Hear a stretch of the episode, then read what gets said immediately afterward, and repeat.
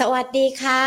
ต้อนรับคุณผู้ฟังนะคะ เข้าสู่รายการ Market Today ค่ะ มาพบเจอกันวันนี้วันอังคารที่ 9 สิงหาคม 2565 อยู่กับหญิงวิมลวันเศรษฐถาวรและทีมงาน Market Today ทุกๆท่านนะคะ รวมไปถึงนักวิเคราะห์ด้วยที่จะมาพูดคุย เกี่ยวกับในเรื่องของประเด็นการลงทุนกันนะคะ แต่ก่อนที่จะไปพูดคุยหรือว่าไล่เรียงประเด็นต่างๆ กันค่ะ ขอบพระคุณผู้ใหญ่ใจดีที่ให้การสนับสนุนรายการ Market Today กันก่อนเลยนะคะ True 5G คบกับ True ดียิ่งกว่าค่ะ และจากทางด้านของธนาคารไทยพาณิชย์จำกัดมหาชนค่ะ ขอบพระคุณนะคะที่ให้การสนับสนุนรายการ Market Today ให้เราได้มาพูดคุยกันด้วยนะคะ ขณะเดียวกันมาดูทางด้านของแคมเปญของ True กันสักนิดนึงดีกว่า เขามีแคมเปญมาฝากนะคะสำหรับคุณผู้ชมคุณผู้ฟังที่ติดตาม Market Today กันอยู่ด้วยนะคะ True ออนไลน์เปิดตัวแคมเปญใหม่กับ True Gigatech Pro Life ค่ะ อินเทอร์เน็ตบ้านไฟเบอร์อันดับหนึ่งที่ครบกว่าคุ้มกว่าแรงกว่าทุกกระแสในไทย ที่พร้อมจะมาเติมเต็มไลฟ์สไตล์นะคะ แล้วก็เปลี่ยนบ้านได้ให้เป็นบ้านอัจฉริยะได้เพียงง่ายๆ ด้วยความโปร 5 เรื่องค่ะ2 g b p Pro Speed โปรสุดทุกเรื่องความเร็ว ด้วยโมเด็ม 6 เสาที่ดีที่สุด รับสัญญาณเร็วแรงเสถียรไม่มีสะดุด และเมดเราเตอร์โปร Wi-Fi 6 ตัวช่วยกระจายสัญญาณให้ครอบคลุมทั่วบ้าน โปรที่ 2 นะคะ True Gigatech Flexi Pro โปรสุดทุกไลฟ์สไตล์ บริการที่ปรับเปลี่ยนความเร็วอินเทอร์เน็ตบ้านให้ตรงตามไลฟ์สไตล์ได้ดั่งใจค่ะ โปรที่ 3 นะคะบริการจาก True Gigatech Tech Pro โปรสุดทุกเรื่องการให้บริการดูแลครบทุกด้านระดับโปรรวดเร็วทันใจ แก้ปัญหาฉับไวใน 24 ชั่วโมง โปรที่ 4 ค่ะ Pro Content โปรสุดทุกเรื่องคอนเทนต์กับกล่องทีวีอัจฉริยะ True ID TV ที่มาพร้อมคอนเทนต์และกีฬาดังระดับโลก และโปรที่ 5 นะคะ โปร Home Tech โปรสุดทุกเรื่องบ้านอัจฉริยะ เปลี่ยนบ้านให้ล้ำกว่าโปรกว่าด้วย IoT Smart Home จาก True Living Tech ค่ะ เป็นบริการดีๆ จากทางด้านของ True Online ด้วยนะคะ ส่วนคุณผู้ชมที่เข้ามาใน Market Today กันแล้ว อย่าลืมกดไลค์กดแชร์นะคะ ใน Facebook หรือว่า Subscribe YouTube กันด้วย และสวัสดีอีกหนึ่งช่องทางจากทางด้านของ Podcast Money and Banking Podcast กันด้วยนะคะ วันนี้ขอบอกก่อนเลยใครที่มีคำถามอยากจะถามนักวิเคราะห์นะคะ ให้เขียนคำถามมาไว้ได้เลยนะ เพราะว่าเดี๋ยววันนี้ เราจะมีการพูดคุยกัน และเดี๋ยวตอนช่วงท้าย เราจะหยิบยกคำถามมานะ ใครเขียนคำถามมาก่อนก็จะหยิบยกคำถามมาก่อนนะคะอะมาดีกว่าตอนนี้นักวิเคราะห์มารอเราแล้วด้วยนะ เพื่อที่จะพูดคุยกันกับคุณผู้ชมด้วยนะคะ ต้อนรับกันเลยค่ะ กับคุณกิติชาสิริสุขอาชา CFP ผู้อำนวยการอาวุโสฝ่ายวิเคราะห์หลักทรัพย์รายย่อย จาก CGS CIMB ประเทศไทยค่ะ สวัสดีค่ะคุณเอค่ะ สวัสดีครับ ตลาดหุ้นวันนี้ดูเหมือนว่าจะกลับขึ้นมายืนเหนือ 1,600 จุดได้แล้วนะคะคุณเอถือว่าเป็นครับเขาเรียกว่าอะไรเป็นทิศทางที่ดีใช่ไหมคะสำหรับการลงทุน ครับก็ถือว่าเป็นนิมิตหมายที่ดีนะครับนะสำหรับนักนักลงทุนเองนะครับเอ่อก็ดัชนีเราลงไปต่ำสุดประมาณสักพันห้าร้อยี่สิบจุดนะฮะกลมๆนะครับ ตอนนี้ก็ขึ้นมาเกือบประมาณ 100 จุดแล้วนะครับนะก็เอ่อ ต้องบอกว่าตลาดขึ้นมาได้ค่อนข้างจะดีนะครับแต่ว่าระยะสั้นเองอาจจะต้องระมัดระวังสูง เพราะว่าทุกๆ ครั้งที่เราเห็นดัชนีเนี่ยนะครับนะขึ้นมาประมาณสัก 100 จุดนะครับนะก็อาจจะมีการปรับฐานในรอบสั้นได้นะครับแต่ว่าของรอบนี้นะครับเราจะเห็นได้ว่าแนวต้านนะครับนะเส้นค่าเฉลี่ย 200 วันที่ 1,610 จุดเนี่ยนะครับปรากฏว่าวันนี้เนี่ยทดสอบวันเดียวผ่านเลยนะครับนะบนข้อแม้ว่าบ่ายนี้จะไม่ลงต่อลงไปต่ำกว่า 1,610 จุด นะครับถ้ายืนผ่านได้เนี่ยนะครับก็เป็นสัญญาณเชิงบวกต่อนะครับดัชนีก็จะมีโอกาสที่จะปรับขึ้นได้นะครับแต่ว่าตรงนี้เนี่ยต้องอาจต้องใช้ความระมัดระวังสูงมากขึ้นละ นะครับเเราเห็นนะครับในเรื่องของแรงซื้อของนักทุนต่างประเทศเนี่ยเข้ามาต่อเนื่องนะครับตอนนี้ก็ให้เราดูง่ายๆไว้ก่อนก็คือว่า ถ้าค่าเงินบาทจะมีทิศทางที่แข็งค่าขึ้นต่อเนื่องนะครับนะก็เป็นไปได้ว่าทางด้านของนักทุนต่างประเทศยังซื้อต่อเนื่องนะฮะแล้วก็ส่งผลให้ตลาดเองเนี่ยยังมีโอกาสที่จะปรับขึ้นได้ต่อนะครับถ้าเราเห็นถ้าเอารูปเนี่ยนะครับนะของดัชนีเนี่ยไปเทียบเคียงกับทางด้านของตัวค่าเงินบาทก็จะเห็นชัดเลยนะครับว่าตอนที่ค่าเงินบาทเนี่ยปรับตัวแข็งค่าขึ้นนะดัชนีก็ปรับตัวขึ้นแล้วก็มี fund flow ไหลเข้า มันช่วงสั้นเองเนี่ยนะครับให้ดู indicator ของค่าเงินบาทเป็นตัวสำคัญนะครับส่วนค่ะปัจจัยอื่นๆเนี่ยนะครับนะก็ต้องบอกว่าปัจจัยอื่นๆเนี่ยทั้งปัจจัยเสี่ยงก็ยังคงมีอยู่ในตลาดนะครับไม่ว่าจะเป็นในเรื่องของสงครามเอ่อยูเครนรัสเซียนะครับก็ยังคงดำรงอยู่นะครับตอนนี้ก็ผ่านมา 6 เดือนแล้วนะครับในขณะที่ในด้านของตัวจีนเองนะครับนะที่ยังมีปัญหาตอนนี้ก็ซ้อมรบอยู่นะรอบเกาะไต้หวัน นะครับนะจีนกับสหรัฐอเมริกาก็จะเป็นระเบิดเวลาลูกใหม่นะต้องคอยติดตามดูดีๆนะที่เป็นปัจจัยเสี่ยงในระยะสั้นนะครับส่วนปัจจัยภายนอกอื่นอีกอันหนึงก็คือเรื่องของจีนนะครับเรื่องของตัวการใช้นโยบายซีโร่โควิด นะครับและที่ทำให้มีการล็อกดาวน์นะครับหลายๆเมืองอย่างต่อเนื่องนะถ้าจีนเนี่ยเอาไม่อยู่แล้วก็ลากยาวไปนะครับถึงปีหน้าเนี่ยนะครับในการที่จะหยุดยั้งตัวโควิดเนี่ยนะครับแล้วทำให้นักท่องเที่ยวชาวจีนยังไม่สามารถออกมาได้นะครับนอกประเทศเนี่ยอาจจะมีผลกระทบนะครับกับในแง่ของตัวทางด้านของนักท่องเที่ยวที่จะเข้ามาในประเทศไทยได้เช่นเดียวกันนะครับส่วนปัจจัยภายในนะครับนะก็แน่นอนช่วงนี้เราต้องโฟกัสก็คือเรื่องของผลประกอบการไตรมาสสอง นะครับ ที่กำลังทยอยประกาศออกมานะครับนะก็ถือได้ว่าส่วนใหญ่แล้วออกมาดีนะครับที่เราเห็นตอนนี้เนี่ยออกมาส่วนใหญ่ก็ออกมาดีกว่าที่ตลาดคาดไว้ แล้วก็ที่สำคัญเลยวันพรุ่งนี้ที่ทุกคนจับตาดูอยู่ก็คือเรื่องของการประชุมกนงนะแล้วก็ตอนนี้เนี่ยทุกคนก็คงมองเป็นสิ่งเดียวกันนะครับนะว่าน่าจะขึ้นดอกเบี้ยเนี่ย 0.25%เปอร์เซ็นต์ นะก็อาจจะไม่ได้เซอร์ไพรส์อะไร เพราะว่าทางด้านของตัวธนาคารประเทศไทยก็มีการส่งสัญญาณมาก่อนหน้านี้แล้วนะสองสามสัปดาห์ก่อนหน้า ว่าก็คงมองในแง่ของการฟื้นตัวเศรษฐกิจเป็นหลักนะไม่ได้ดูส่วนต่างอัตราดอกเบี้ยระหว่างสหรัฐกับไทย เพราะฉะนั้นเนี่ยรอบนี้น่าจะขึ้นดอกเบี้ย 0.25%นะเราถึงเห็นสัปดาห์นี้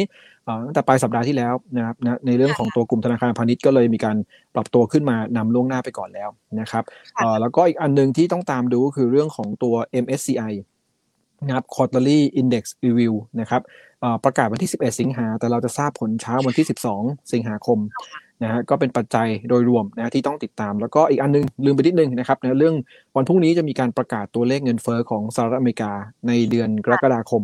ซึ่งตอนนี้ตลาดคาดว่าตัวเลขเงินเฟอ้อของสหรัฐจะอยู่ที่ 8.7%นะ8.7%ลดลงจากเดือนมิถุนาที่อยู่ที่ 9.1%นะครับ เพราะฉะนั้นเนี่ย ต่อให้ยังสูงอยู่ แต่ว่าปรับตัวลดลงมาคนก็เลยมองว่าเงินเฟ้ออาจจะผ่านจุดที่สูงสุดไปแล้ว และยิ่งราคาน้ำมันตอนนี้ลงมาต่อเนื่องเลย จากขึ้นไป 130 เหรียญตอนนี้ลงมาเหลือประมาณสัก 90 เหรียญเพราะเนี่ยเรื่องเงินเฟ้ออาจจะเป็นปัจจัยรองไปแล้วนะครับนะทำให้ตลาดในระยะสั้นแล้วก็ในเรื่องของความเสี่ยงเนี่ยต่างๆ มันเริ่มชะลอตัวลงนักทุนก็เลยมาเป็นลักษณะโหมด risk on มากขึ้น คือกล้าที่จะเสี่ยงมากขึ้นนะครับนะเพราะฉะนั้นช่วงนี้ก็ยังถือได้ว่าเป็นโอกาสดีนะครับยังสามารถที่จะเข้าไปซื้อขายเก็งกำไรกันได้ในตลาดหุ้นไทยนะครับ ก่อนที่จะไปถึงในช่วงของกลยุทธ์การลงทุนหรือว่าแม้แต่การซื้อขายในตลาดหุ้นไทยที่จะให้คุณเอแนะนำกันนะคะ เราจะเห็นในเรื่องของกลุ่มแบงค์นิดหนึ่งสัปดาห์ที่ผ่านมาเราจะเห็นความคึกคักของเขาที่อาจจะปรับขึ้นมา เพราะว่ารอในเรื่องของการประชุมคณะกรรมการนโยบายการเงินในสัปดาห์นี้ แต่พอมาดูวันนี้หุ้นในกลุ่มธนาคารดูไม่ค่อยคึกคักเลยนะคะคุณเอครับ เออก็ต้องบอกว่าจริง ๆ แล้วเนี่ยกลุ่มธนาคารพาณิชย์เนี่ยปรับขึ้นมาเนี่ยถ้าดูจากปลายสัปดาห์ที่แล้ว อันนี้ผมรู้อีกแล้วนะคุณหญิงต้องถามมาแบบนี้นะครับนะเราเลยเตรียมมานิดนึงก่อนนะครับนะก็คือถ้าดูจากปลายสัปดาห์ก่อนนะครับเราต้องเก่งข้อสอบนิดนึงนะครับนะตั้งแต่วันพฤหัสนะครับนะราคาปิดของวันพฤหัสเนี่ยจนถึงปัจจุบันเนี่ยกลุ่มธนาคารพาณิชย์ทั้งกลุ่มเนี่ยนะครับขึ้นมาแล้วประมาณ 3.6%นะครับ3.6%นำโดยนะครับนะตัวของ SCB SCB ขึ้นมาประมาณ6%นะครับตามมาด้วย BBL ขึ้นมา 3.4%นะครับแล้วก็ทางด้านของตัว K-Bank เนี่ยขึ้นมา 3.1%นะครับอันนี้ก็ถือได้ว่าเป็นการเก็งกำไรล่วงหน้านะครับในเรื่องของตัวตลาดนะครับว่าว่าจะมีการขึ้นอัตราดอกเบี้ย 0.25%ถ้าเราเทียบกับตลาดนะครับนั่นคือ SET Index เนี่ย SET Index ขึ้นมาประมาณสัก 20 จุดนะครับก็คือประมาณสัก 1%นิด นะฮะก็ถือว่ากลุ่มแบงค์ขึ้นมาได้ดีมากกว่านะครับ ดังนั้นระยะสั้นเองเนี่ยเราก็จะเห็นได้ว่านะครับนะถ้าพรุ่งนี้มีการประกาศขึ้นดอกเบี้ย 0.25%ตามที่ตลาดคาดการณ์ไว้เนี่ยนะครับอาจจะเห็นการ sell on fact ขายทำระยะสั้นบ้างนะครับกับกลุ่มธนาคารพาณิชย์ นะครับนะแต่ว่านี่ก็คือเป็นแค่ลักษณะของการเทคโปรฟิตระยะสั้น เพราะว่าถ้าเราย้อนกลับไปดูนะครับ อันนี้ผมก็ทำภาพนิดนึงมาให้ดูนะครับว่าในอดีตเนี่ยนะครับถ้าเราไปย้อนดูตอนที่ดอกเบี้ยเป็นขาขึ้นในประเทศไทยบ้านเราเองนะครับนะต้องบอกว่าเราไม่ได้ขึ้นดอกเบี้ยมาเนี่ยเกือบเกือบสี่ปีแล้วนะครับ ตั้งแต่เดือนธันวาคมปี 2018 นะครับ 19 ธันวาคมนะครับ 2018 นะครับนะเป็นปีเป็นเดือนที่เรามีการขึ้นดอกเบี้ยครั้งสุดท้ายนะครับนะที่เอ่อ1.5%เนี่ยขึ้นมาเป็น1.75%นะครับนะก็ล่วงเลยมาเกือบ 4 ปีแล้ว ที่ไม่ได้ขึ้นดอกเบี้ยเลย หลังจากนั้นก็เป็นขาลงมาตลอดโดยเฉพาะช่วงโควิดเนี่ยเราก็คงดอกเบี้ยระดับต่ำ0.5นะครับเปอร์เซ็นต์นะครับอันที่ถ้าเราย้อนกลับไปดูนิดหนึ่งนะในรอบที่เรามีการขึ้นดอกเบี้ยในอดีตนะครับผมก็ย้อนกลับไปให้ดูในรอบประมาณสัก 20 ปีที่ผ่านมาออรอบที่เราขึ้นดอกเบี้ยเนี่ยนะครับนะมีรอบ รอบใหญ่ๆแล้วกันนะที่มีให้ดูเนี่ยนะประมาณ 2 รอบรอบใหญ่ๆนะครับเอ่อนั่นก็คือช่วงเดือนสิงหาคมนะครับปี 2004 สิงหาคมปี 2004นะครับตอนนั้นเนี่ยนะครับนะเราขึ้นดอกเบี้ยนะครับนะจากระดับ 1.25%นะครับดอกเบี้ยนโยบายของบ้านเรานะขึ้นไปเป็นระดับ 5%เลยนะครับขึ้นรวดเดียวเลย 1.25 ไปเป็น 5%นะครับ ขึ้นไปเนี่ยตั้งแต่เดือนสิงหาปี 2004 นะครับ ไปจบรอบในการขึ้นดอกเบี้ยเนี่ยเดือนมิถุนาปี 2006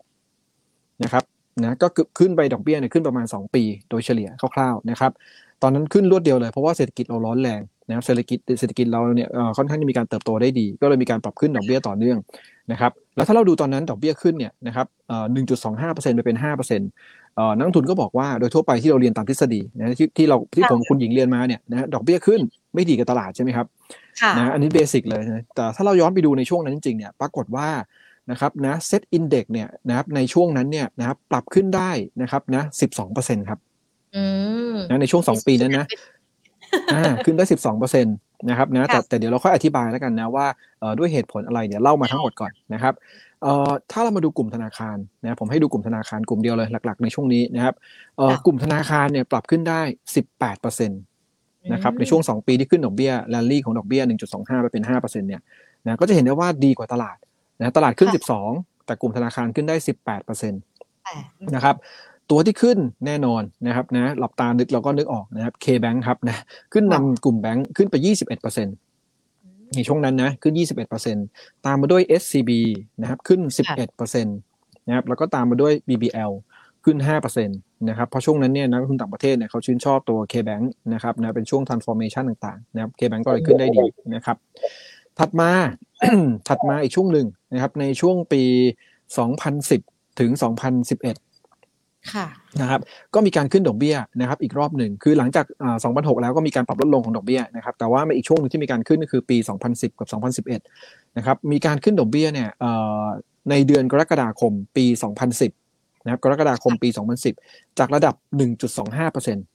ะครับ ไปเป็นระดับ 3.5%นะครับในเดือนสิงหาคมปี 2011 อันนี้ไม่ได้ขึ้นครั้งเดียวแต่ค่อยๆขึ้นนะครับทุกการประชุมประมาณเดือนครึ่ง 2 เดือนก็ค่อยๆทยอยปรับขึ้นนะแต่นี่เราฉายภาพ shortcut มาให้ดูเลยนะครับว่าในช่วงสองปีนั้นเนี่ย2010 ถึง 2011 เนี่ยมีการขึ้นดอกเบี้ยค่อยๆขึ้นจาก 1.25 ไปเป็น 3.5%นะครับปรากฏว่านะครับในช่วงนั้นเนี่ยนะครับอย่างที่เราเรียนมาเหมือนกันนะครับดอกเบี้ยขึ้น ไม่ดีกับตลาดครับ แต่ว่าช่วงนั้นเนี่ยตลาดหุ้นขึ้นจาก 820 จุดไปเป็นพันกับ37 จุด นะครับ820 ไปเป็นพันกับ37 จุด ขึ้นมา 26เปอร์เซ็นต์นะครับนะนะครับนะใครบอกดอกเบี้ยเอ่อขึ้นแล้วเซ็ตไม่ขึ้นนะครับนะตอนนี้ยังขึ้นได้นะครับอ่าทีนี้ดูกลุ่มธนาคารนิดหนึ่งกลุ่มธนาคารนะครับในช่วงนั้นเนี่ยนะขึ้นได้ 23เปอร์เซ็นต์นะครับโดยเฉลี่ยนำโดย K-Bank อีกแล้ว ตัวเดิมเลยนะครับ K-Bank เนี่ยขึ้นมาประมาณ 34เปอร์เซ็นต์นะขึ้นมามากกว่าแบงก์แล้วก็ขึ้นมามากกว่าตลาดด้วยนะขึ้นมา 34เปอร์เซ็นต์ นะครับ SCB อ๋อ SCB ขึ้น 38%นะครับขึ้นเยอะกว่า KBank อีกนะครับแต่ก็ใกล้เคียงนะ SCB ขึ้นได้ 38%แล้วก็สุดท้ายก็คือ BBL นะครับใน 3 แบงก์ใหญ่ขึ้นได้ 19%นะครับในช่วงนั้นนะนะครับนะเพราะฉะนั้นเนี่ยเราก็สามารถอนุมานได้นะครับนะว่าแน่นอนกลุ่มแบงก์เนี่ยได้อานิสงส์เชิงบวกจากการปรับขึ้นอัตราดอกเบี้ย นะครับนะอันนี้คือคือในแง่ของตัวราคานะครับแต่ถ้าเอาเอาในเรื่องของตัวทฤษฎีความเป็นจริงมาก็คือว่าเวลาปรับขึ้นดอกเบี้ยเนี่ยผมเข้าใจว่าหลาย ๆ ท่านทราบมันอยู่แล้วนะครับคือทางด้านของธนาคารพาณิชย์เนี่ยโดยส่วนใหญ่แล้วเนี่ยสินเชื่อเขาเนี่ยนะครับก็เป็นในลักษณะของตัว floating rate นะก็คือปล่อยลอยตัว เพราะฉะนั้นเวลาดอกเบี้ยขึ้นเนี่ยนะครับนะธนาคารพาณิชย์ก็สามารถที่จะเก็บดอกเบี้ยในขาของสินเชื่อ อันที่เรียกว่าเป็นรายได้ของรายได้ดอกเบี้ยรับของธนาคารพาณิชย์เนี่ยปรับตัวสูงขึ้นได้ทันที นะครับในขณะที่ทางเงินฝากนะครับพวกที่เรียกว่าคาซาเนี่ยนะครับนะ current account saving account เนี่ยนะเงินฝากประจำเงินฝากออมทรัพย์อะไรต่างๆเนี่ยนะครับ ส่วนใหญ่แล้วออมทรัพย์ยังไม่ขึ้นทันทีนะสังเกตดูได้นะครับ เดี๋ยวพรุ่งนี้ปุ๊บอดอกเบี้ยขึ้นเนี่ยนะเราไปดูว่าบัญชีออมทรัพย์มีใครขึ้นไหมยังไม่มีนะก็จะอ่าเขาจะไปขึ้นอะไรครับ เป็นเงินออกฝากออมทรัพย์พิเศษมั่งอะไรอย่างเงี้ยนะครับฝากประจำก็อาจจะยังไม่ขึ้นอาจจะขึ้นบ้างเล็กน้อยตามรอบ แต่แน่นอน ฝากประจำมันไม่ได้ขึ้นทันทีนะเหมือนดอกเบี้ยของสินเชื่อที่ปรับทันที แต่ว่าฝากประจำมันจะต้องรอให้คุณหญิงไปฝากครบก่อน 3 เดือน 6 เดือน 12 เดือน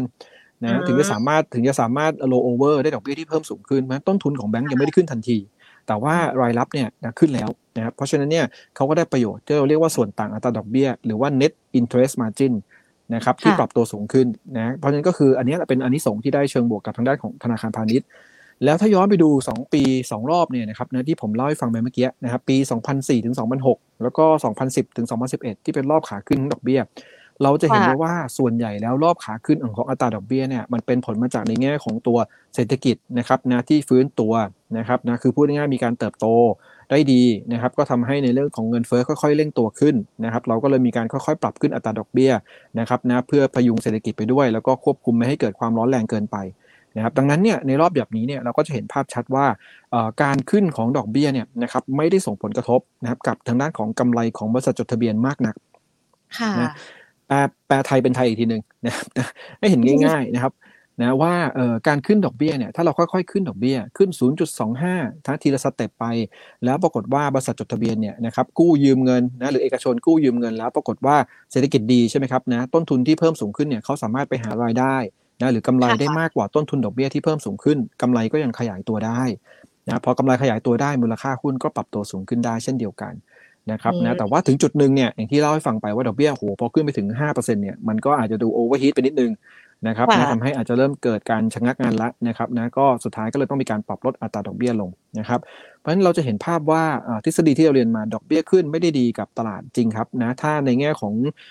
บริษัทจดทะเบียนไม่สามารถที่จะหากำไรได้เพิ่มเติมมากกว่าดอกเบี้ยที่ที่เป็นต้นทุนที่เพิ่มสูงขึ้น นะครับแต่ในช่วงที่ผ่านมาก็เป็นลักษณะแบบนี้ แล้วก็มีเรื่องของ fund flow เข้ามาเกี่ยวข้องด้วยนะเพราะเวลาดอกเบี้ยเราขึ้น ก็มีเม็ดเงินจากต่างชาติไหลกลับเข้ามาลงทุนในบ้านเราด้วยเช่นเดียวกันนะครับอันนี้ต้องดูส่วนต่างของที่อื่นด้วยประกอบกันนะครับแต่รอบนี้นะครับรอบนี้ต้องบอกนิดนึงว่า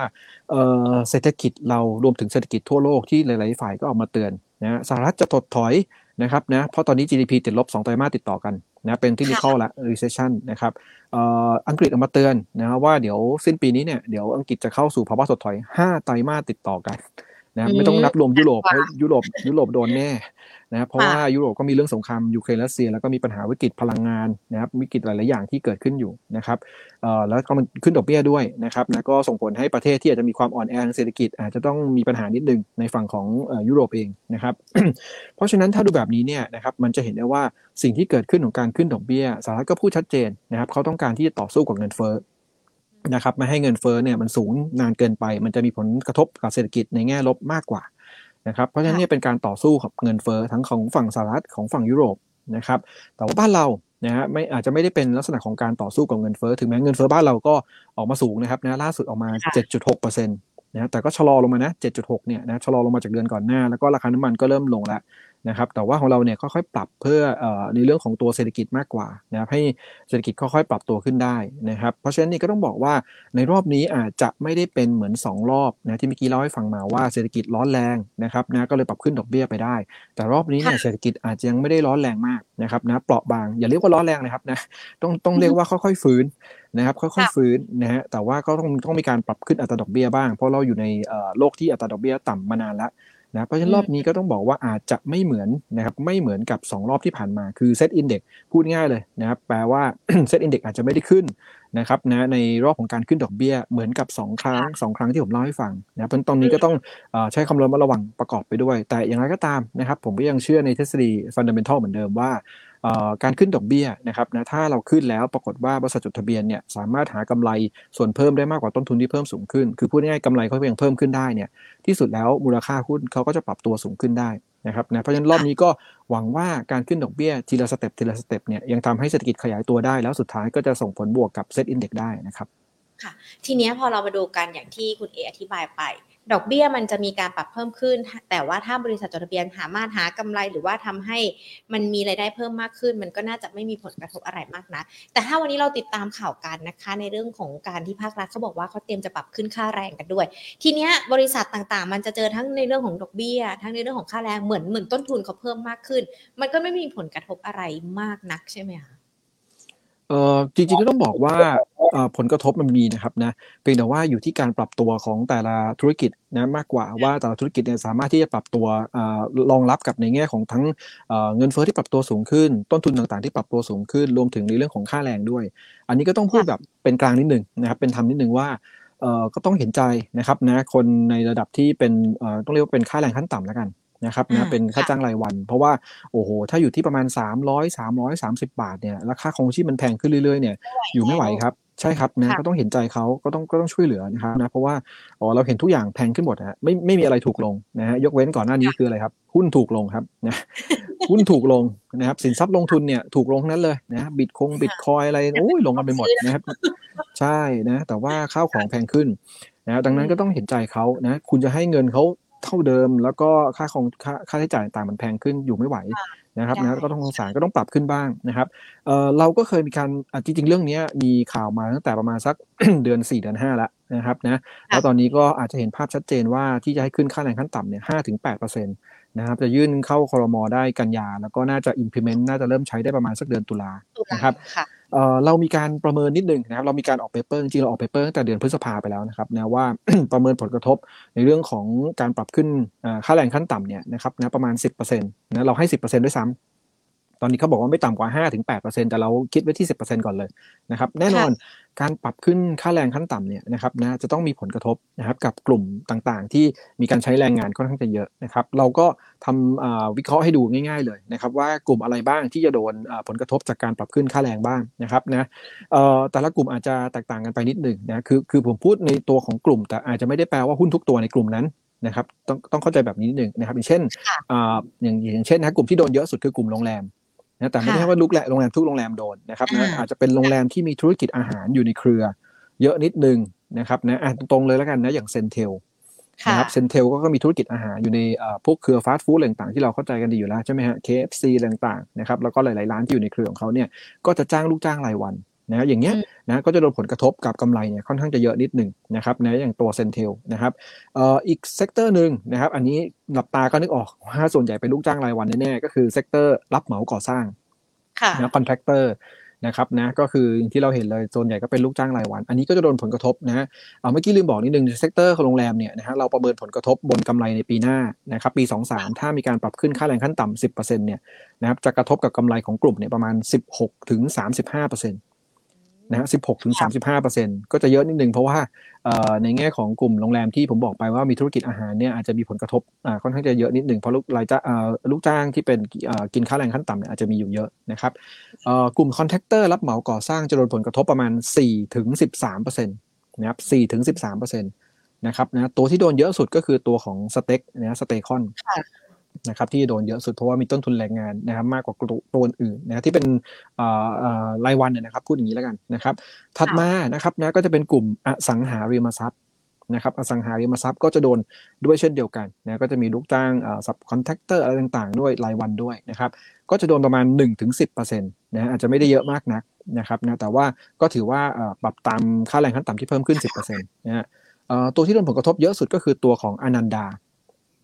นะครับอนันดานะเอ่อถัดมาเป็นกลุ่มโรงพยาบาล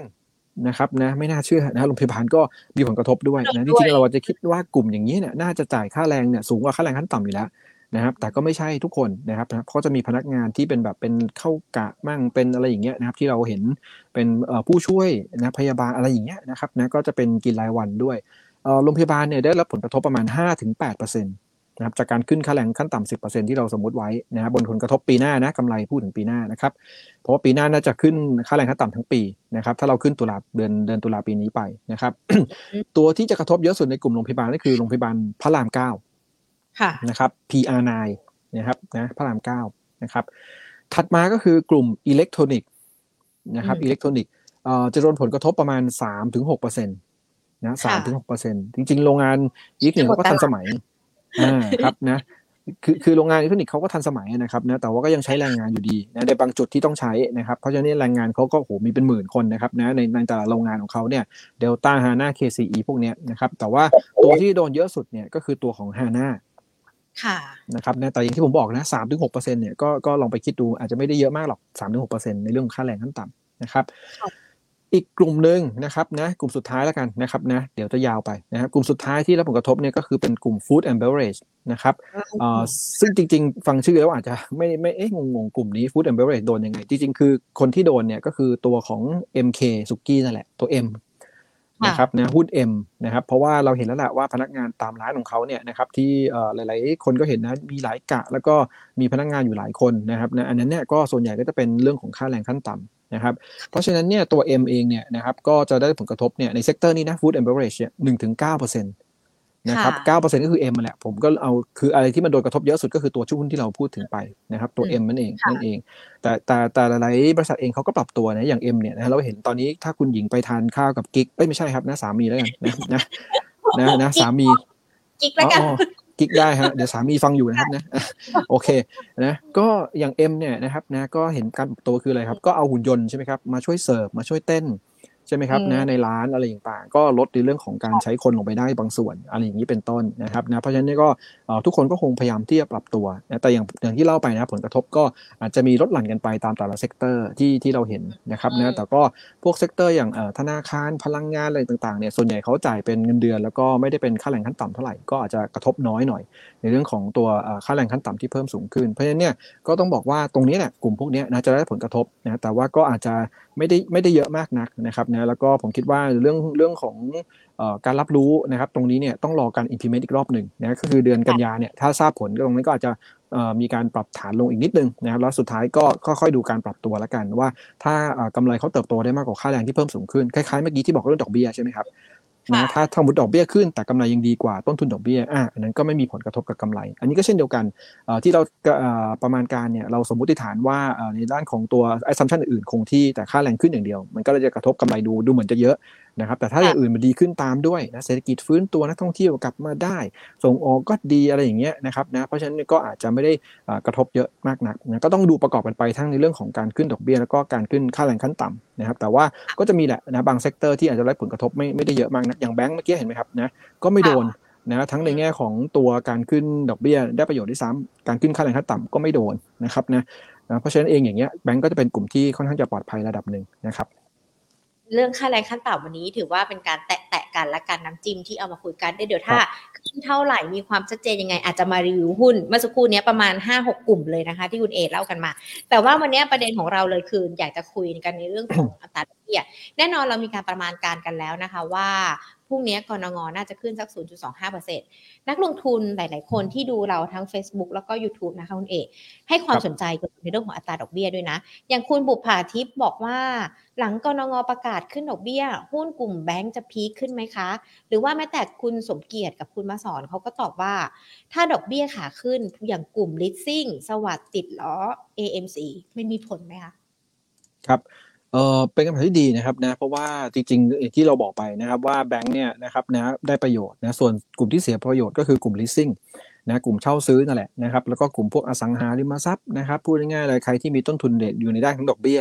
นะครับหรือว่าในแง่ของกำลังซื้อที่อ้างอิงกับดอกเบี้ยเนี่ยนะครับจะเสียผลประโยชน์นะครับเออเรากลับมาแบงค์นิดนึงก่อนเมื่อกี้ถามถามในแง่ว่าแบงค์เองเนี่ยจะ peak ขึ้นไปมากกว่านี้ไหมอย่างที่ผมเล่าไปตอนต้นนะครับว่าเนื่องจาก sector แบงค์เนี่ยมีการเก็งกำไรมาล่วงหน้าก่อนแล้วนะครับเกือบเกือบสี่เปอร์เซ็นต์เพราะฉะนั้นเนี่ยพรุ่งนี้อาจจะเห็น sell on fact บ้างนะแต่พอ sell on fact เสร็จแล้วเนี่ยนะครับ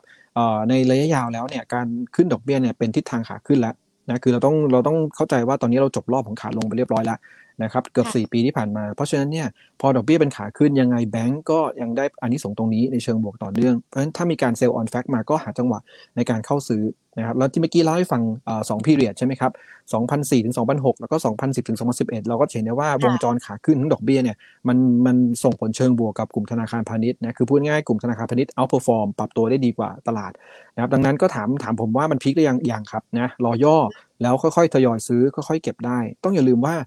วันนี้เนี่ยที่เราเห็นเป้าของกลุ่มธนาคารพาณิชย์อะเช่นง่ายๆนะครับนะแบงก์เนี่ยอย่าง CGSMB เราให้เป้า 170 BBL เราให้ 164 อย่างเงี้ยนะครับเอ่อก็ต้องบอกว่าตรงนี้ยังอ้างอิงกับในเรื่องของตัวดอกเบี้ยที่ 0.5%อยู่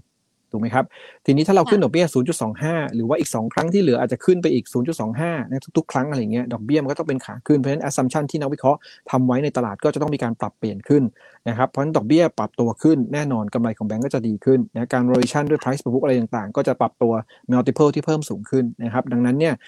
ก็ยังมีโอกาสที่แบงก์จะ rally ต่อไปได้เพราะฉะนั้นค่อยหาจังหวะนะถ้ามีการ take profit หรือปรับฐานอย่างวันนี้ ที่บอกว่าแทบจะไม่ขึ้นใช่ไหมครับที่คุณหญิงบอกนะครับนะก็อาจจะทยอยทยอยนะครับเก็บไว้สักไม้หนึ่งพรุ่งนี้เกิดเซลล์ออนแฟกมาก็อีกสักไม้หนึ่งอะไรอย่างเงี้ยก็ยังได้นะครับนะเพราะอย่างที่เล่าให้ฟังแล้วว่าปัจจัยเสี่ยงเรื่องขึ้นค่าแรงก็ไม่โดนเขานะครับขึ้นในเรื่องดอกเบี้ยก็ได้ประโยชน์อีกนะครับดังนั้นเนี่ยก็เป็นอันที่ส่งเชิงบวกกับกลุ่มธนาคารพาณิชย์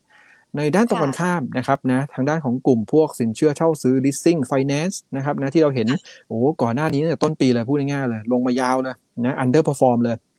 นะครับแล้วก็เพิ่งมาขึ้นเนี่ยนะครับเอาไม่ช่วงไม่กี่สัปดาห์ที่ผ่านมานะครับก็เพราะว่าตลาดไปคาดการณ์ว่ากรงงเราจะไม่ได้เร่งขึ้นดอกเบี้ยมากนักนะครับนะเพราะว่าทางด้านของตัวเฟดเองเนี่ยก็เริ่มเห็นสัญญาณนะครับว่าเงินเฟ้ออาจจะพีคไปแล้วมันเฟดก็อาจจะไม่ได้เร่งขึ้นดอกเบี้ยบอลยูสาระ10 ปีก็ย่อตัวลงมานะครับจากขึ้นไปพีค 3.5%ก็ลงมาเหลือประมาณ 2.7นะครับเพราะฉะนั้นเนี่ยคนก็เลยไปมองว่าต้นทุนการเงินของทางด้านของพวกพวก leasing ต่างๆ อาจจะยังไม่ได้ขึ้นไปสูงมากหรือไม่ได้เร็วมากนัก นะครับมันก็เลยมีการรีบาวระยะสั้นนะครับแต่แน่นอนถ้าเรามองรอบยาวนะครับในที่เมื่อกี้เล่าให้ฟังว่าถ้าทิศทางดอกเบี้ยขึ้นเนี่ยเป็นรอบยาวคือขึ้นสิ้นปีนี้ต่อไปถึงปีหน้าเนี่ยนะครับมันก็จะกดดันในเรื่องของต้นทุนของพวกกลุ่มเอ่อ finance leasing ต่างๆ ด้วยนะครับแต่ถามผมอย่างที่ผมเล่าให้ฟังนะครับว่าเอ่อถ้าคุณยังสามารถที่จะดำเนินกิจการ แล้วมีกำไรได้มากกว่าต้นทุนที่เพิ่มสูงขึ้นนะครับ why not ทำไมหุ้นคุณจะขึ้นไม่ได้ นะครับเพียงแต่ว่าปัจจัยเสี่ยงมันจะแค่กดดันราคาหุ้นให้ไม่ได้มีอัพไซด์สูง ๆ หรือไม่ได้เติบโตแรงๆ เหมือนในอดีตนะสำหรับกลุ่มนี้ เพราะฉะนั้นเนี่ย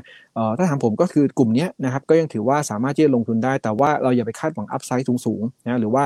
ไม่ได้วิ่งแรงๆเหมือนกลุ่มธนาคารพาณิชย์นะครับดังนั้นนี่ก็อาจจะต้องจับจังหวะในการเล่นรอบนิดหนึ่งสำหรับทางด้านของกลุ่ม leasing กับกลุ่มพวก finance นะครับ ทีนี้เราให้เขาเรียกว่าให้คำแนะนำเกี่ยวกับกลุ่มแบงก์แล้วก็กลุ่มดิซิ่งกันไปแล้ว ที่อาจจะมีผลต่อในเรื่องของการปรับขึ้นอัตราดอกเบี้ยด้วยนะคะ คุณเองคะถ้าอย่างนั้นเองถ้ามองในภาพรวมต่างๆในสถานการณ์ ที่เราติดตามกันทั้งดอกเบี้ยเศรษฐกิจเงินเฟ้ออะไรก็แล้วแต่ นักลงทุนเขายังต้องมีการปรับเปลี่ยนกลยุทธ์การลงทุนอยู่ไหมคะในช่วงนี้ หรือว่าช่วงนี้มันพอที่จะทยอยหาหุ้นเข้ามาอยู่ในพอร์ตของเราได้บ้างหรือยังคะครับ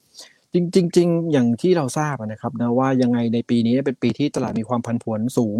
นะครับนะถ้าเราเห็นสังเกตเนี่ยก็คือจริงๆ ผมเคยพูดไปหลายรอบนะในรายการเราก็พูดไปแล้วนะครับว่าต้นปีดัชนีอยู่ที่พันหกร้อยห้าสิบเจ็ดนะถ้าเราย้อนย้อนกลับไปดูที่กราฟก็ได้นะพันหกร้อยห้าสิบเจ็ดจุดนะครับแล้วก็มีอยู่ช่วงหนึ่งดัชนีเราก็ขึ้นต่อเนื่องนะครับขึ้นไปถึงประมาณพันเจ็ดร้อยเกือบเกือบยี่สิบจุด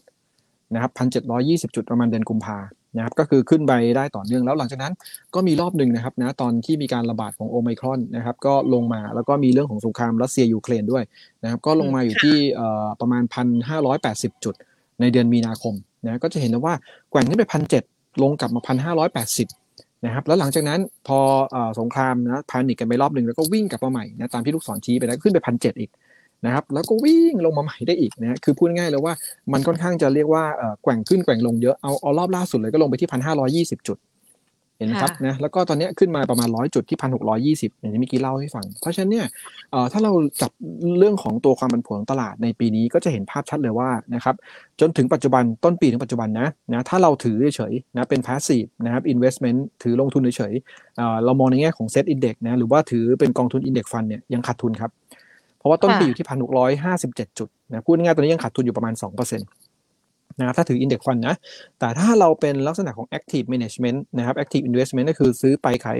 ซื้อมาขายไปเนี่ยนะครับ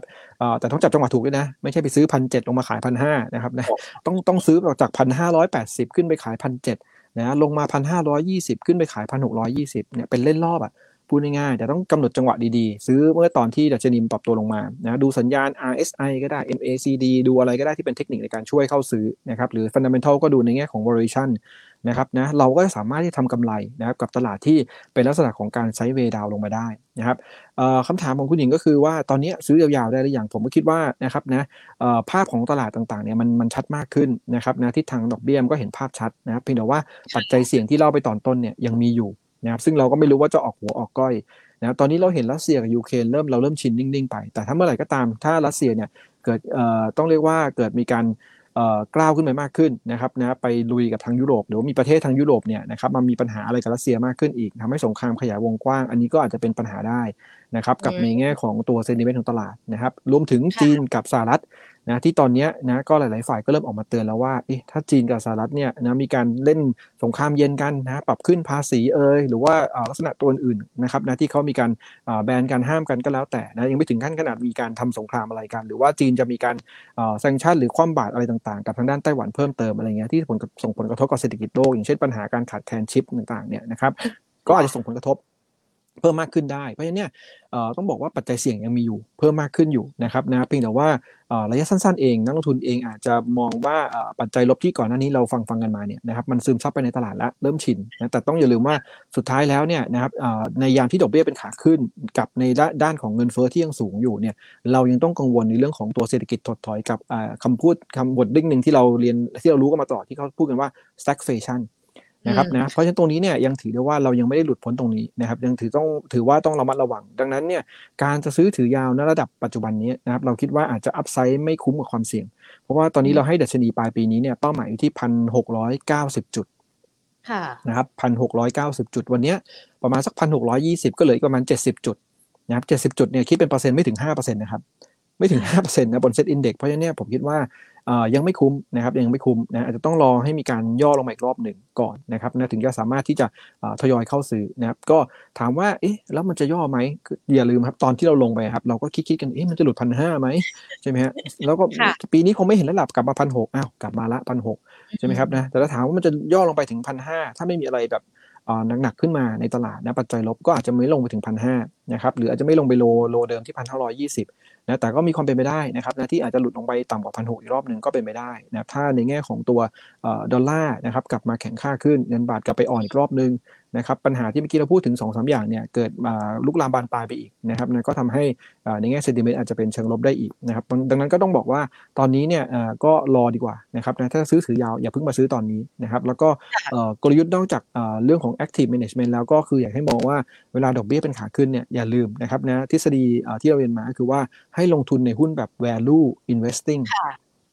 นะครับคือแปลเป็นไทยง่าย value investing ก็คือว่าซื้อหุ้นถูกในยามที่ตลาดแพง นะครับนะซื้อหุ้นถูกก็ต้องหานิดนึงนะครับนะว่าหุ้นตัวไหนเนี่ยเอ้ยมันเทรดซื้อขายต่ำกว่าค่าเฉลี่ยย้อนหลังในอดีตเยอะเลยนะครับแล้วก็มี upside อยู่สูง พอสมควรแล้วก็ story หรือ earning มันมีการ turnaround อะไรต่างๆนะครับก็สามารถหาหุ้นพวกนี้ได้นะครับนะที่จะเลือกลงทุนในช่วงที่เหลือของปี แต่ว่าก็ต้องกำหนดจังหวะในการเข้าซื้อด้วยนะครับนะมาซื้อแถวๆนี้ผมคิดว่า upside จำกัดนิดนึงละนะสำหรับทางด้านของตัวตลาดเราในเลเวลปัจจุบันนะครับค่ะอะ หุ้นถูกในช่วงที่ภาวะตลาดแพงยกตัวอย่างได้ไหมคะคุณเอก ครับจริง ๆ ก็คือเป็นหุ้นที่มี valuation เองเนี่ยนะครับที่มีการปรับฐานลงมาก่อนหน้านี้อ่จริง ๆ เราก็คิดง่ายๆได้เลยนะครับนะก่อนหน้านี้ในช่วง 6 เดือนแรกเนี่ยทุกคนก็ไปเฟเวอร์ในกลุ่มของพลังงาน กลุ่มวัฏจักร ใช่ไหมครับเพราะว่าราคาน้ำมันเนี่ยขึ้นกันดีเหลือเกินใช่ไหมครับนะก็ทำให้ในแง่ของกลุ่มพลังงานเนี่ยไม่ว่าจะเป็นทั้งต้นน้ำปตทสพหรือพวกโรงกลั่นเนี่ยก็ขึ้นมากันเยอะเลยโรงกลั่นนี้ก็ได้ที่ส่งตอนข้างกันขึ้นไปถึง 30 เหรียญใช่ไหมครับนะพวกนี้นะครับนะก็ได้เป็นประโยชน์กับเขาแต่ว่าในด้านกลับกันนะคนที่เสียประโยชน์ก็คือในเรื่องของตัวบริษัทที่มีต้นทุนมาจากน้ำมัน แล้วก็ในเรื่องของบริษัทที่เผชิญกับภาวะของเงินเฟ้อใช่ไหมครับเพราะฉะนั้นเนี่ยถ้าเรามามองในช่วงของครึ่งปีหลังถ้าเรามองกลับด้าน คือเงินเฟ้อทุเลาลงนะครับนะราคาน้ำมันไม่ได้ขึ้นสูงมากนะกลุ่มที่นะครับน่าจะได้ประโยชน์ก็คือกลุ่มที่ได้อานิสงส์จากราคาน้ำมันที่ปรับตัวลดลงนะอย่างที่เราเล่นกันบ่อยๆ ที่เรียกว่า anti อ่า anti commodity นะฮะ anti commodity นะครับนะก็เป็นตัวของพวกธุรกิจโรงไฟฟ้าก็มีนะครับ อย่างเช่น B Grim นะครับ GPSC นะครับแต่ว่าวันนี้ก็มีข่าวว่าท่านนายกกังวลนิดนึงนะยังไม่อยากขึ้นค่า FT เดือนกันยายนธันวานะกลัวเดือดร้อนประชาชนนิดนึงเพราะว่าใกล้เลือกตั้งเอ๊ะวงเล็บไว้วงเล็บไว้นะครับนะใกล้เลือกตั้งนะรู้กันนะนะอ่าก็ก็จริงๆก็ช่วยก็ดีนะครับนะค่าไฟยังไม่ได้ไม่แพงมากเกินไปนะครับอ่าก็อย่างเงี้ยอันนี้ก็คือได้ประโยชน์จากราคาน้ำมันหรือพวกราคาพลังงานที่ปรับตัวลดลงนะครับกลุ่มพวกรับเหมาก่อสร้างนะครับนะก็ได้ประโยชน์จากในเรื่องของราคาน้ำมันที่ปรับตัวลดลงนะต้นทุนต่างๆ ก็จะเริ่มทยอยปรับตัวลดลงตามด้วยนะครับกลุ่มที่มีต้นทุนมาจากน้ำมันเป็นวัตถุดิบต่างๆ ไม่ว่าจะเป็นทั้งพวกปิโตรเคมีอย่างเช่นปูนใหญ่นะครับนะ PTTGC นะครับ EPG Eastern Polymer Group หรือว่า Tasco ที่ทำยางมาตอยพวกนี้ นะครับนะก็จะได้อานิสงส์นะครับเชิงบวกจากราคาน้ำมันที่ปรับตัวลดลงไปนะครับนะก็แล้วก็จะมีพวก SCGP ด้วยนะครับนะก็ต้นทุนพลังงานมาจากถ่านหิน ก็จะต้องลดลงตามราคาน้ำมันดิบนะครับพวกนี้นะครับนะก็จะเป็นด้านกับการได้อานิสงส์จากราคาน้ำมันที่ปรับตัวลดลงนะครับส่วนตัว value อื่นๆนะที่ยังถูกอยู่ในมุมมองเรานะก็ยังมีเช่นตัวกลุ่มธนาคารนะซึ่งเมื่อกี้เราพูดไปเยอะแล้วล่ะคงไม่ไม่ได้พูดลงลึกไปละนะธนาคารก็ยังถูกนะเพราะว่าต่อยขึ้นมาตอนนี้รอบนี้นะครับ price per book ก็ยังถือว่าอยู่ประมาณสัก 0.8 เท่านะยังไม่เยอะมากนักนะครับนะเดี๋ยวผมดูให้นิดหนึ่งว่าแบงค์เนี่ยตอนนี้ price per book อยู่เท่าไหร่นะครับทั้ง sector ตอนนี้อยู่ที่ 0.83 เท่านะครับ 0.83 เท่านะยังไม่ขึ้นไปตอนก่อนโควิดเลยก่อนโควิดเรา trade ที่ 0.9 เท่าของ price per book นะครับและในยามชีวิตปกติเนี่ยนะครับนะเราเรา trade ที่ price book ไม่ต่ำกว่าหนึ่งเท่านะครับ price book ของกลุ่มธนาคาร มันยังถือว่าเป็นเอ่อเป็น value stock ได้นะครับยังถูกอยู่ แล้วก็อีกกลุ่มหนึ่งก็คือกลุ่มค้าปลีก นะครับค้าปลีกเองก็โดนโดนถล่มจากช่วงโควิดที่ผ่านมาก่อนหน้านี้ 2 ปี ทั้งในแง่ของการล็อกดาวน์นะเคอร์ฟิวต่างๆนะกำลังซื้อหดหายไปนะแต่ตอนนี้โอ้โหเท่าที่ผมทราบนี่คือไม่ว่าจะเป็นสนามบินนะครับสถานที่ท่องเที่ยวต่างๆนี่จองกันเต็มเลยนะครับนะคนก็ไปกันเยอะแยะเลยตามห้างสรรพสินค้าอะไรเพราะว่าเราอัดอั้นตันใจมานะครับนะว่าเอ๊ไม่ได้ไปจับจ่ายใช้สอยอย่างอย่างคุณหญิงเองก็อาจจะช้อปปิ้งออนไลน์จนเอ๊ยังไม่เห็นของจริงเลยขอเดินไปดูหน่อยแล้วกัน นะฮะก็เลยไปซื้อนะไปตามของจริงเลยใช่ไหมครับนะส่วนใหญ่ผู้หญิงต้องไปจับสัมผัสของจริงก่อนใช่ไหมฮะดูภาพอาจจะไม่อินนะครับต้องเห็นหน่อยนะครับนะอ่าอย่างเงี้ยนะครับนะก็เขาถึงบอกว่าธุรกิจค้าปลีกอยู่ได้เพราะคุณผู้หญิงนะครับเอ่อเขาบอกว่าอย่างนี้ฮะคุณผู้หญิงเวลาเดินไปที่ห้าง สมมติคุณหญิงบอกว่าจะเดินไปซื้อกระเป๋าใบหนึ่งไปถึงปุ๊บอ้าวใบนี้หมดไม่มีสีที่คุณหญิงอยากได้นะครับคุณผู้หญิงทำไงครับ เดินต่อครับ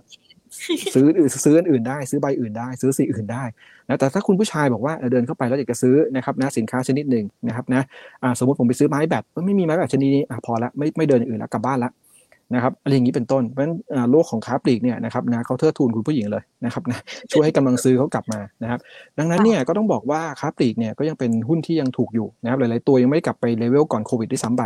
นะครับนะแล้วก็วอลเลชั่นต่างๆเนี่ยคือว่าค่อนข้างจะต่ำกว่าตอนโควิดนะครับนะดังนั้นเราก็มองว่ากลุ่มนี้ก็เป็นอีกกลุ่มหนึ่งที่เรียกว่าเป็น value stock ได้เช่นเดียวกันนะครับยกตัวอย่างง่ายๆนะครับอย่าง CPO งานเซเว่นอีเลเว่นเราเนี่ย นะครับนะแน่นอนตอนที่กำไรมันยังกลับมันไม่กลับไปในเลเวลเดิมนะปกติเขาทำกำไรได้ประมาณไตรมาสละห้าพันล้านใช่ไหมครับตอนนี้อยู่แค่ประมาณสักสามพันล้านนะครับนะก็ก็ยังคงห่างจากกำไรนะระดับปกตินะก่อนโควิดอยู่เพราะว่านักท่องเที่ยวยังเข้ามาไม่ค่อยได้ นะครับนะต้องนึกภาพไปหนึ่งว่าเราไปต่างประเทศเราก็ไปซื้อร้านสะดวกซื้อนะมันก็ง่ายกับเราใช่ไหมครับนะเช่นเดียวกันนะทั้งนักท่องเที่ยวยังเข้ามายังไม่เยอะอย่างเช่นปีนี้ตั้งเป้า 7 ล้านคนเทียบกับระดับปกติเนี่ย40 ล้านคนนะในปี 19 ก่อนโควิดเนี่ยเพราะฉะนั้นเนี่ยมันยังกำลังซื้อยังหายไปอยู่อีกเยอะนะครับดังนั้นก็ต้องบอกว่าอย่างเซเว่นเองก็ยังถือว่าค่อนข้างจะถูกอยู่ตอนนี้เทรดที่ PE ประมาณ 24 เท่านะครับ24 เท่า เทียบกับค่าเฉลี่ยย้อนหลังในอดีตเนี่ยเขาเทรดที่ PE ประมาณ 38 เท่าด้วยซ้ำไปนะครับ forward PE ล่วงหน้า 5 ปี นะครับเพราะฉะนั้นเนี่ยตอนนี้เนี่ยถือว่าค่อนข้างจะถูกแล้วก็มีอัพไซด์สูงนะฮะ CPO เนี่ยเราให้เป้า 77 บาทนะก็จะเห็นได้ว่าตัวนี้อยู่ 60 บาท อัพไซด์ประมาณเกือบเกือบ30%นะครับตัวอื่นในกลุ่มค้าปลีกอย่างเช่น CRC นะครับนะแต่ CRC ก็ค่อยขยับขึ้นมาแล้วนะครับก็อย่างที่เราเข้าใจนะครับนะว่าเอ่อ CRC เองก่อนหน้านั้นขาดทุนด้วยซ้ำไปนะครับในช่วงที่มีโควิด แต่ตอนนี้ก็เริ่มจะพลิกฟื้นมาเป็นกำไรแล้วนะครับราคาหุ้นก็ค่อยๆปรับตัวขึ้นนะครับนะเราก็มองอย่างตัวนี้นะครับก็น่าสนใจแต่อาจจะรอปรับฐานนิดนึงนะครับเราให้เป้าหมาย CRC อยู่ที่ 42 บาท 50นะครับ42บาท50 แล้วก็อีกตัวหนึ่งในตระกูล C เดียวกันนะ 3C เนี่ยนะครับก็คือ CPN อาจจะไม่ได้อยู่กลุ่มค้าปลีก แต่ว่าก็อ้างอิงกันได้นะครับนะเขาเป็นพื้นที่เช่าแต่ว่ามันก็รีเลทกับกลุ่มค้าปลีก CPN จะเห็นได้ว่าขึ้นมาต่อเนื่องเลยนะครับนะขึ้นมาใกล้ๆกับราคาเป้าหมายเหมาะสมที่เราให้ไว้ที่ 69 บาทแล้วนะอัพไซด์จะเหลือไม่เยอะนะครับนะเพราะฉะนั้นตัวอย่างนี้เนี่ยอาจจะต้องรอย่อนิดหนึ่งนะแต่ว่า CPO เนี่ยยังถือว่าถูกอยู่นะ CRC ก็ยังพอได้นะครับนะพวกนี้นะครับก็เป็นตัวที่เราเรียกว่าเป็น value stock นะครับนอกจากนั้นแล้วนะครับนะในเรื่องของตัวของ value stock นะครับนะที่ที่เรามองว่าน่าสนใจอยู่นะครับนะแต่เพียงแต่ว่าเราดูจากในเรื่องของตัวการฟื้นตัวในอนาคตประกอบด้วยคือในกลุ่มของท่องเที่ยว นะครับท่องเที่ยวจริงอยู่ว่าหลายตัวเนี่ยตอนนี้ขึ้นมาก่อนโควิดแล้วนะครับราคาหุ้นนะครับเพราะว่าเขาก็มองว่าหลังจากนี้ไปเนี่ยจำนวนท่องเที่ยวน่าจะเร่งตัวขึ้นนะครับนะวอร์ชันเองอาจจะสูงไปนิดนึงนะครับแต่ว่าถ้าเกิดจำนวนท่องเที่ยวกลับมาได้นะครับตามคาดการณ์จริงเนี่ยนะครับนะก็แน่นอนว่ากลุ่มนี้เนี่ยจะกลับมาเป็นที่น่าสนใจ แล้วก็ครึ่งปีหลังยังมี catalyst อีกก็คือว่าทางด้านของการเปิดเมืองนะคือพูดง่ายเปิดประเทศแล้วกัน นะของจีนนะอันนี้คือ trigger สำคัญเลยนะถ้าจีนกลับมาเปิดประเทศนะส่งออกนักท่องเที่ยวมาได้เมื่อไหร่ปุ๊บเนี่ยโอ้โหผมว่ากลุ่มท่องเที่ยวจะวิ่งบูมกลับมาอีกรอบหนึ่งได้นะเพราะฉะนั้นสองสามกลุ่มที่พูดถึงเนี่ยนะครับถือว่ายังน่าสนใจที่จะลงทุนได้อยู่นะครับในช่วงของครึ่งปีหลังนะครับ อะเรียกได้ว่าครบถ้วนทุกประเด็นนะคะ ที่เราพูดคุยกับกับกันกับคุณเอนะคะคุณเอขาขอหยิบยกสักสองสามตัวนะคะสำหรับคุณผู้ชมที่สอบถามกันมาทั้ง YouTube แล้วก็ Facebook อาจจะไปไวๆกันก็ได้นะคะ เพราะว่าเห็นว่าคุณเอมีธุระกันด้วยเนาะอะมาเริ่มกันที่คุณจีรกิจหน่อยดีกว่า บอกว่าแมคโครงบดีแต่ทำไมราคาไม่ไปไหนเลยอะคะ ครับเออจริงๆต้องบอกอย่างนี้นะครับนะงบออกมาพันห้าร้อยล้านนะครับนะถ้าเราไปดูกำไรโตยี่สิบกว่าเปอร์เซ็นต์ year on year ก็จริงนะครับแต่เวลาดูอย่างเงี้ยนะครับดูกำไรสุทธิเนี่ยไม่ได้นะต้องดูที่ EPS หรือว่ากำไรต่อหุ้นนะฮะเนื่องจากว่าในกรณีแมคโครอาจจะต่างตัวอื่น เพราะว่าถ้าเราจำกันได้คือเป็นหุ้นมหาชนเนาะเพราะว่าคุณคนเราไปซื้อหุ้นเพิ่มทุนเขาใช่ไหมครับนะกันเยอะก็ต้องบอกว่าติดอยู่ใช่ไหมครับนะประมาณนี้เนื่องจากว่า เวลาเขามีการเพิ่มทุนเนี่ยหุ้นแมคโครแล้วไปสวอปแลกหุ้นของตัวโ o ตัสนะฮะกับทาง CBO มาเนี่ยทำให้จำนวนหุ้นเขาเพิ่มสูงขึ้น คือพูดง่ายๆเกิด dilution นะฮะเราเลยต้องดูในแง่ของ EPS เป็นหลัก เพราะฉะนั้นถ้าเราดู EPS ของแมคโครนะที่ออกมา 15 สตางค์ในไตรมาสนี้เนี่ยปรากฏว่า EPS หรือกำไรต่อหุ้นเนี่ยมันติดลบ 44% year on year นะครับนะครับ 44% ถ้าดูกำไรสุทธิมันโตขึ้น เพราะรวมงบของโลตัส แต่ถ้าดูพูดง่ายๆรวมผลกระทบของการดิลูชันของตัวหุ้นแมคโครที่เพิ่มขึ้นด้วยเนี่ยกำไรต่อหุ้นยังติดลบอยู่ 44%เ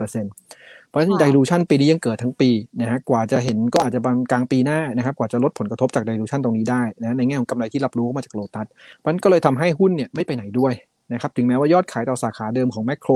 กับโลตัสเนี่ยจะปรับตัวดีขึ้นนะแต่ว่าเราก็ยังมองว่าในแง่ของตัว EPS เนี่ยที่ยังติดลบอยู่เนี่ยส่วนหนึ่งก็คือมาจากในแง่ของค่าใช้จ่ายในการขายและบริหารที่ยังปรับตัวสูงอยู่เพราะว่าเขาต้องดึงคนมาใช้แพลตฟอร์มออนไลน์ของเขาอยู่นะครับแล้วก็ในแง่ของ ทางด้านของตัวบริษัทเองเนี่ยนะครับก็ยังมีมีเรื่องของต้นทุนดอกเบี้ยจ่ายที่เพิ่มสูงขึ้นอยู่เพราะว่าตอนนี้ดอกเบี้ยเป็นขาขึ้นด้วยแล้วเขาก็มีการกู้ยืมเงินมาลงทุนนะตรงนี้พอสมควรในการซื้อโลตัสด้วยเพราะฉะนั้นเนี่ยโดยรวมแล้วก็คือมองว่าแมคโครเองอาจจะยังไม่ได้เป็นหุ้นที่โดดเด่น หรือการฟื้นตัวน่าสนใจมาก ถ้าเราดูในแง่ของ EPS นะครับไม่ได้ดูกำไรสุทธิซึ่งนักทุนต่างประเทศกับกองทุนเขาดู EPS กันเป็นหลักต้องรวมผลกระทบจาก dilution ด้วย เราก็อาจจะแบบเห็นภาพกำไรสุทธิดี แต่ว่า EPS มันไม่ได้ดีนะราคาหุ้นก็เลยไม่ค่อยขึ้นนะเราให้คำแนะนำแค่ถือนะครับเป้า 34 บาทครับ ค่ะโอ้โห ฟังเป้าแล้วปากกาหลุดมือเลยนะเท่าตรงนี้แหละครับที่สอบถามมานะคะ คุณลูกเกดค่ะ ถือมิ้นอยู่รอขายที่ 35 บาท รอบนี้จะถึงไหมคะคุณเอ โอ้ต้องถึงครับนะคือเราก็ให้ มิ้นเป็นเป็นเป็นตัวหนึ่งที่น่าสนใจในกลุ่มของเป็นท็อปพิกด้วยซ้ำไปในกลุ่มของทัวริซึมของเรานะครับทุกกลุ่มโรงแรมและการท่องเที่ยวคู่กับ HHR นะครับเพราะเรามองว่าการฟื้นตัวของตัวนักท่องเที่ยวเนี่ยทั้งในยุโรปกับทางด้านของมาลดีฟเนี่ยฟื้นตัวได้ค่อนข้างจะดีนะครับนะถ้าเทียบกับในประเทศไทยประเทศไทยตอนนี้ยังปีนี้คาดจะเข้ามาแค่ 7 ล้านคนใช่ไหมครับ7ล้านคนถ้าเทียบกับ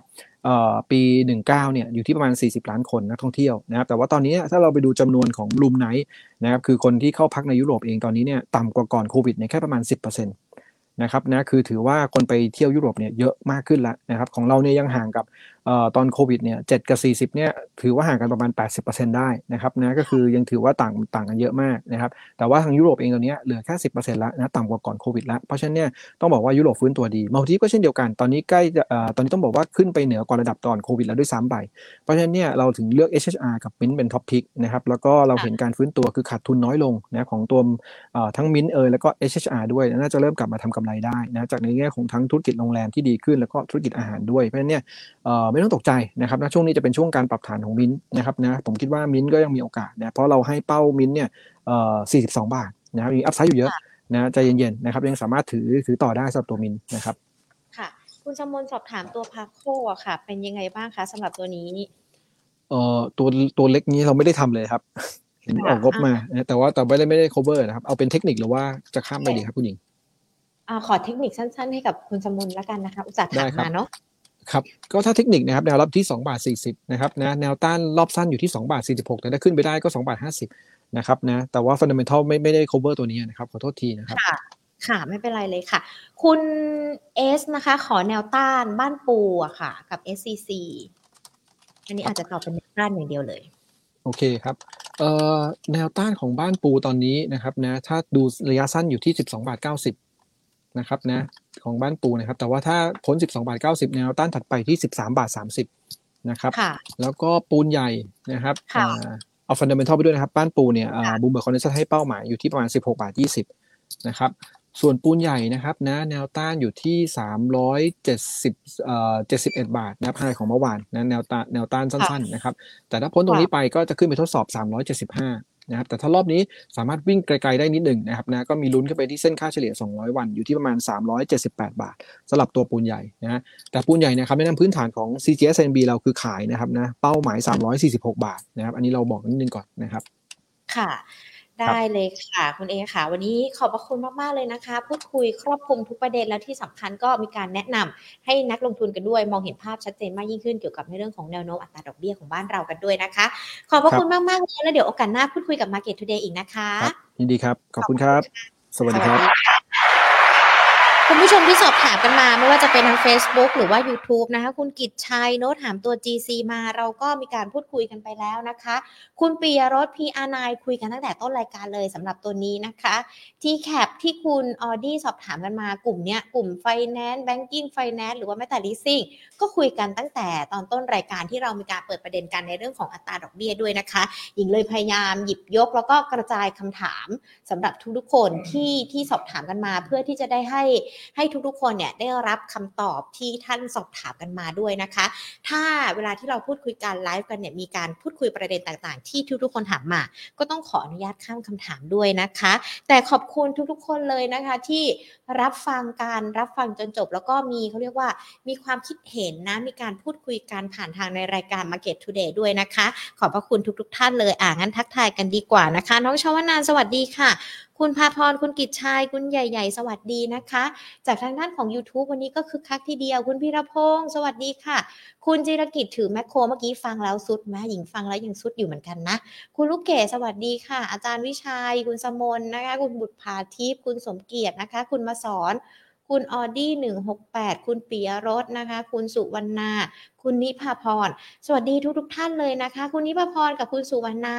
รายการของเรา Market Today นะคะ จะเริ่มการตั้งแต่บ่ายสองนะ จนถึงเวลาประมาณนี้แหละ ถ้าเดี๋ยวพรุ่งนี้เข้ามาฟังตั้งแต่บ่ายสองแล้วเขียนคอมเมนต์คำถามกันไว้นะคะ เป็นคำถามแรกๆ เดี๋ยวพอพูดคุยกันก็จะได้หยิบยกคำถามมาเนาะรายการ Market Today ของเรามาพบเจอกันนะคะ ทุกๆวันจันทร์ถึงวันศุกร์บ่ายสองแบบนี้ค่ะ ใครที่ยังไม่ได้กด Subscribe Money and Banking Channel อย่าลืมกดการกดไลค์ Facebook Money and Banking Channel ด้วยนะคะหรือว่าจะเพิ่มเป็นเพื่อนกันผ่านทาง Line แอปพลิเคชัน at Market Today เวลาที่เรามีการไลฟ์สดก็จะได้แจ้งเตือน แล้วก็จะได้มาฟังกันตั้งแต่ต้นชั่วโมง แล้วก็ร่วมพูดคุยกับนักวิเคราะห์ไปด้วยนะคะ ขอบพระคุณคุณสมนที่ยังฟังอยู่ด้วยนะคะ คุณสมเกียรติก็ FC ขอบพระคุณที่ให้ข้อมูล ขอบพระคุณที่ยังฟังกันอยู่ด้วย เดี๋ยวพรุ่งนี้บ่ายสองมาเจอกันใหม่นักวิเคราะห์จะเป็นใคร แล้วก็มาร่วมรุ้นไปกับในเรื่องของตลาดหุ้นรวมไปถึงอัตราดอกเบี้ยที่กรงงเตรียมจะประกาศกันด้วยนะคะ วันนี้เราทำไปก่อน สวัสดีค่ะ